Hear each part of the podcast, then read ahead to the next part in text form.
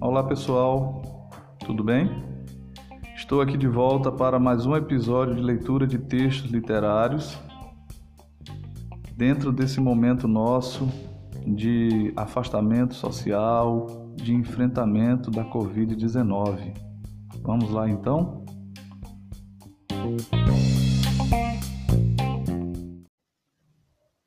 Nosso pai era homem cumpridor, ordeiro, positivo. E sido assim desde mocinho e menino, pelo que testemunharam as diversas sensatas pessoas quando indaguei a informação. Do que eu mesmo me alembro, ele não figurava mais estúrdio nem mais triste do que os outros conhecidos nossos, só quieto. Nossa mãe era quem regia e que ralhava no diário com a gente, minha irmã, meu irmão e eu. Mas se deu que certo dia nosso pai mandou fazer para si uma canoa. Era sério. Encomendou a canoa especial de pau de vinhático, pequena, mal com a tabuinha da popa, como para caber justo o remador. Mas teve de ser toda fabricada, escolhida forte arqueada em rijo, própria a dever durar na água por uns vinte ou trinta anos. Nossa mãe jurou muito contra a ideia. Seria que ele, que nessas artes não vadiava, se ia propor agora para pescarias e caçadas? Nosso pai nada não dizia. Nossa casa, no tempo, ainda era mais próxima do rio, obra de nem quarto de légua. O rio por aí se estendendo grande, fundo, calado que sempre, largo de não se poder ver a forma da outra beira. E esquecer não posso do dia em que a canoa ficou pronta. Sem alegria nem cuidado, nosso pai encalcou o chapéu e decidiu um adeus para a gente. Nem falou outras palavras. Não pegou matula e trouxa. Não fez alguma recomendação. Nossa mãe, a gente achou que ela ia esbravejar, mas persistiu somente alva de pálida, mascou o beiço e bramou. Se vai ou se fique, você nunca volte. Nosso pai suspendeu a resposta. Espiou manso para mim, me acenando de vir também por uns passos. Temi a ira de nossa mãe, mas obedeci de vez de jeito. O rumo daquilo me animava. Chega que um propósito perguntei: Pai, o senhor me leva junto nessa sua canoa? Ele só retornou o olhar em mim e me botou a bênção com gesto me mandando para trás. Fiz que vim, mas ainda virei na grota do mato para saber. Nosso pai entrou na canoa e desamarrou pelo remar. E a canoa saiu-se indo. A sombra dela por igual, feito um jacaré comprida, longa. Nosso pai não voltou. Ele não tinha ido a nenhuma parte. Só executava a invenção de se permanecer naqueles espaços do rio, de meio a meio, sempre dentro da canoa, para dela não saltar nunca mais. A estranheza dessa verdade deu para estarrecer de toda a gente. Aquilo que não havia acontecia. Os parentes, vizinhos e conhecidos nossos se reuniram, tomaram juntamente conselho. Nossa mãe, vergonhosa, se portou com muita cordura. Por isso, todos pensaram de nosso pai a razão em que não queriam falar. Doideira. Só uns achavam, entanto, de poder também ser pagamento de promessa, ou que nosso pai, quem sabe, por escrúpulo, de estar com alguma feia doença, que seja lepra, se desertava para outra sina de existir perto e longe de sua família dele. As vozes das notícias se dando pelas certas pessoas, passadores, moradores das beiras, até do afastado da outra banda, descrevendo que nosso pai nunca se surgia a tomar terra, em ponto nem canto, de dia nem de noite, da forma como cursava no rio, solto solitariamente. Então, pois, nossa mãe e os aparentados nossos assentaram que o mantimento que tivesse ocultado na canoa se gastava, e ele ou desembarcava e viajava-se embora para jamais, o que ao menos se condizia mais correto, ou se arrependia, por sua vez, para casa. No que no engano, eu mesmo cumpria de trazer para ele cada dia um tanto de comida furtada. A ideia que senti logo na primeira noite, quando o pessoal nosso experimentou de acender fogueiras em beirada do rio, enquanto que, no alumiado dela, se rezava e se chamava. Depois, no seguinte, apareci com rapadura, broa de pão, cacho de bananas. Enxerguei nosso pai no fim de uma hora, tão custosa para sobrevir. Só assim, ele no ao longe, sentado no fundo da canoa, suspendida no liso do rio. Me viu, não remou para cá, mas fez sinal. Mostrei-o de comer. Depositei num oco de pedra do barranco, a salvo de bicho mexer e a seco de chuva e orvalho. Isso que fiz e refiz sempre tempos afora. Surpresa que mais tarde tive, que nossa mãe sabia desse meu encargo, só se encobrindo de não saber. Ela mesma deixava facilitado sobra de coisas para o meu conseguir. Nossa mãe muito não se demonstrava. Mandou vir o tio nosso, irmão dela, para auxiliar na fazenda e nos negócios. Mandou vir o mestre para nós, os meninos.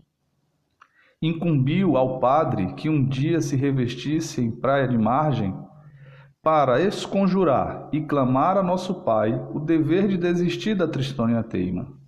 De outra, por arranjo dela, para medo, vieram os dois soldados. Tudo o que não valeu de nada. Nosso pai passava ao largo, avistado de luso, cruzando na canoa, sem deixar ninguém se chegar à pega ou à fala. Mas quando foi, não faz muito, dos homens do jornal, que trouxeram a lancha e tensionavam tirar retrato dele, não venceram. Nosso pai se desaparecia para outra banda, aproava a canoa no brejão de léguas que há por entre juncos e matos, e só ele conhecesse a palmos a escuridão daquele. A gente teve de se acostumar com aquilo. As penas que com aquilo a gente mesmo nunca se acostumou, em si, na verdade. Tiro por mim, que no que queria e no que não queria, só com nosso pai me achava, assunto que jogava para trás meus pensamentos. O severo que era, de não se entender de maneira nenhuma como ele aguentava. De dia e de noite, com sol, aguaceiros, calor sereno e nas friagens terríveis de mediano, sem arrumo, só com o chapéu velho na cabeça, por todas as semanas e meses e os anos, sem fazer conta do se ir do viver. Não pojava em nenhuma das duas beiras, nem nas ilhas e croas do rio, não pisou mais em chão nem capim. Por certo, ao menos, que para dormir seu tanto, ele fizesse a amarração da canoa em alguma ponta de ilha, no esconso. Mas não armava um foguinho em praia, nem dispunha de sua luz feita, Nunca mais riscou um fósforo. O que consumia de comer era só um quase, mesmo do que a gente depositava no entre as raízes da gameleira ou na lapinha de pedra do barranco, ele recolhia pouco, nem o bastável. Não adoecia? E a constante força dos braços para ter tento na canoa, resistido, mesmo na demasia das enchentes, no subimento, aí quando no lanço da correnteza enorme do rio tudo rola, o perigoso, aqueles corpos de bichos mortos e paus de árvore descendo, de espanto de esbarro. E nunca falou mais palavra, com pessoa alguma. Nós também não falávamos mais nele, só se pensava. Não de nosso pai não se podia ter esquecimento, E se por um pouco a gente fazia que esquecia, era só para se despertar de novo de repente com a memória no passo de outros sobressaltos. Minha irmã se casou. Nossa mãe não quis festa. A gente imaginava nele quando se comia uma comida mais gostosa. Assim como no gasalhado da noite, no desamparo dessas noites de muita chuva fria, forte, nosso pai só com a mão e uma cabaça para ir esvaziando a canoa da água do temporal. Às vezes, algum conhecido nosso achava que eu ia ficando mais parecido com nosso pai. Mas eu sabia que ele agora virara cabeludo, barbudo, de unhas grandes, mau e magro, ficado preto de sol e dos pelos, com aspecto de bicho, conforme quase nu, mesmo dispondo das peças de roupas que a gente de tempos em tempos fornecia. Nem queria saber de nós. Não tinha afeto? mas por afeto mesmo, de respeito, sempre que às vezes me louvavam, por causa de algum meu bom procedimento, eu falava: Foi pai que um dia me ensinou a fazer assim. O que não era o certo, exato, mas que era mentira por verdades. Sendo que, se ele não se lembrava mais, nem queria saber da gente, porque então não subia ou descia o rio para outras passagens, longe do não encontrável, só ele soubesse.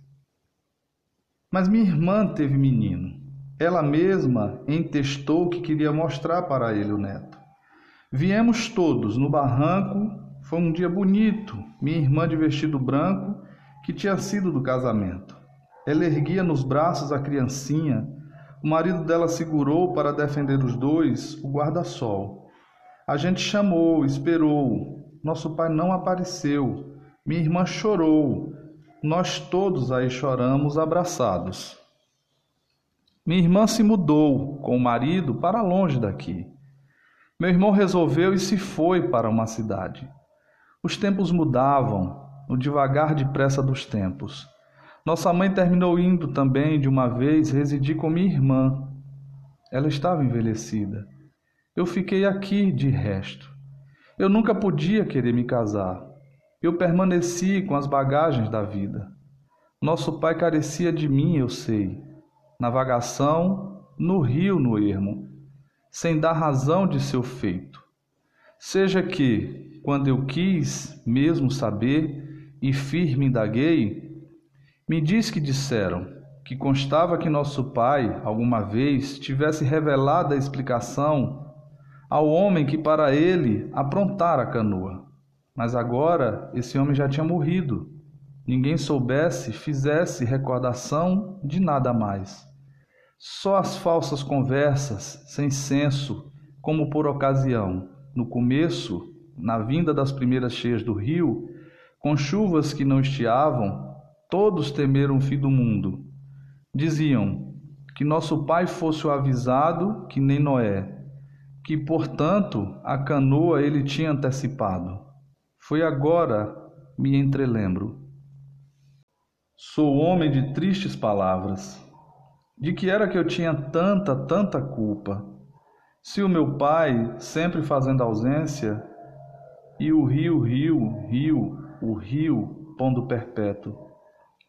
Eu sofria já o começo de velhice. Esta vida era só o demoramento.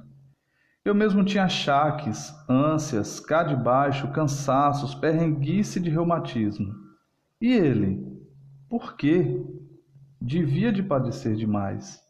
De tão idoso não ia, mais dia menos dia, fraquejar do vigor, deixar que a canoa emborcasse, ou que bubuiasse sem pulso na levada do rio, para se desempenhar horas abaixo em Tororoma e no tombo da Cachoeira Brava com fervimento e morte. Apertava o coração.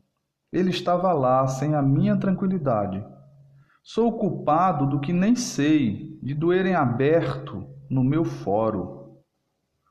Soubesse se as coisas fossem outras, e fui tomando ideia. Sem fazer véspera, Sou doido? Não.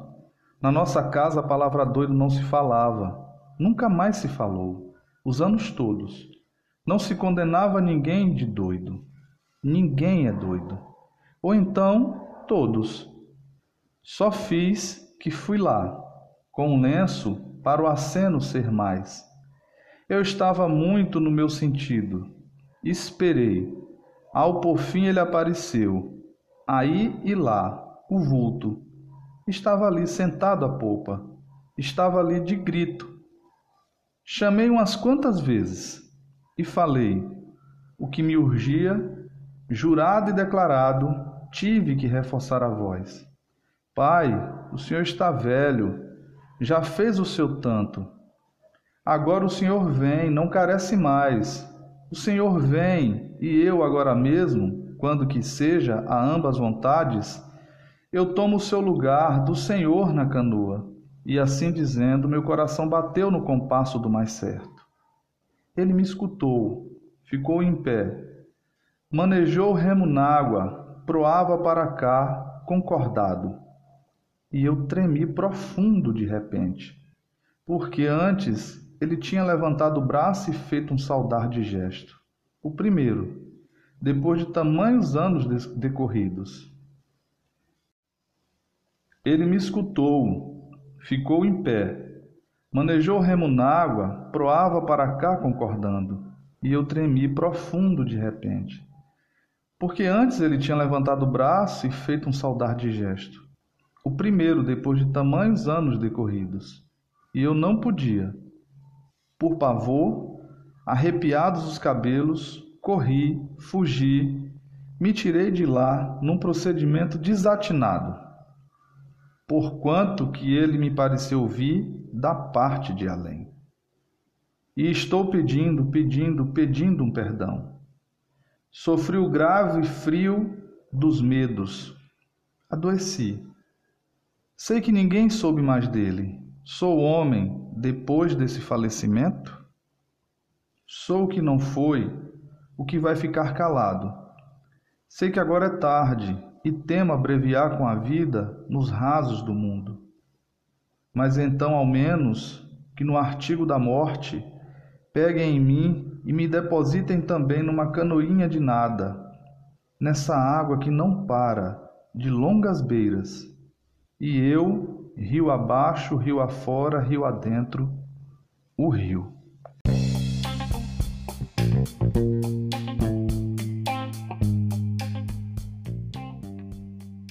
Título do texto é A Terceira Margem do Rio, do escritor mineiro Guimarães Rosa.